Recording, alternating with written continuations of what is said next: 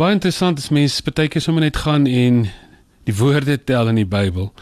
En in die Nuwe Nuwe Testament uh vir al die vier evangelies as jy mens kyk hoeveel keer Jesus Here genoem word en hoeveel keer hy verlosser genoem word in Engels Lord en hoeveel keer Savior.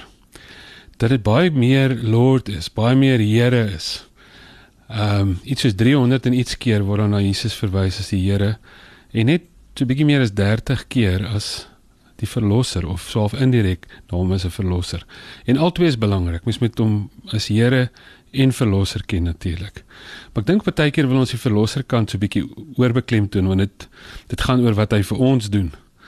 Maar is interessant dat Jesus uh, keer op keer wanneer mense hom wil volg dan dan beklemtoon hy baie sterk die Here kant dat dit beteken jy behoort nou aan hom dat jy eintlik jou lewe weggee dat jy jou lewe aflê dat jy nuwe prioriteit in jou lewe het en hy word jou hoogste prioriteit. Hy sê goeie soos neem jou kruis op en volg my.